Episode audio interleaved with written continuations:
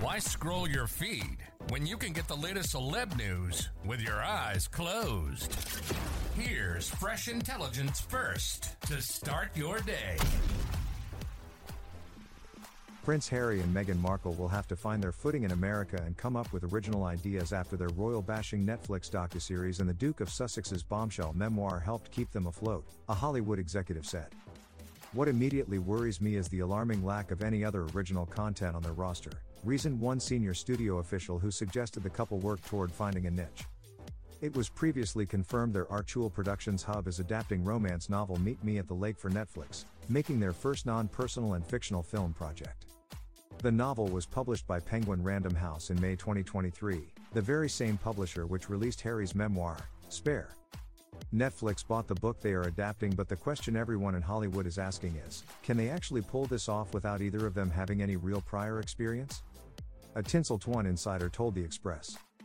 RadarOnline.com exclusively learned in June 2023 that Harry and Meghan were struggling to land projects after their $20 million Spotify deal collapsed in what both parties said was a mutual and cordial decision, putting greater financial pressure on the pair who have a $14.5 million Montecito mansion, security costs to cover, and more. This is a make or break year for them in every sense. Either their company turns this project into a success or they could face a financial nightmare if Netflix pulls the plug on a new contract with them in 2025, the tipster said in the new report. Given their very limited success so far, you would have to realistically ask if they would be prepared to walk away from it altogether if, say, Meghan were to launch herself as a powerful internet influencer with a worldwide following and a huge revenue stream, added the studio exec. Until they fully figure out what they want to do, and what they're actually good at, they could find themselves walking a financial tightrope simply to survive. Royal author Tom Bower echoed his sentiments during an appearance on Talk TV, claiming they ran out of fuel in Hollywood. The idea they have anything else to contribute beyond their trashing of the royal family is laughable, he said while the Sussexes appear eager to shut down those claims.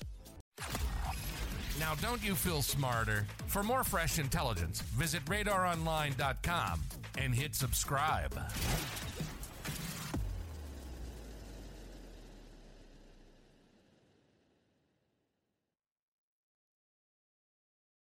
Every year, one thing is always predictable postage costs go up. Stamps.com gives you crazy discounts for up to 89% off USPS and UPS services, so your business will barely notice the change. Stamps.com has been indispensable for over 1 million businesses just like yours. It's like your own personal post office no lines, no traffic, no waiting. Sign up with promo code PROGRAM for a four week trial, plus free postage and a free digital scale. No long term commitments or contracts. That's Stamps.com code PROGRAM.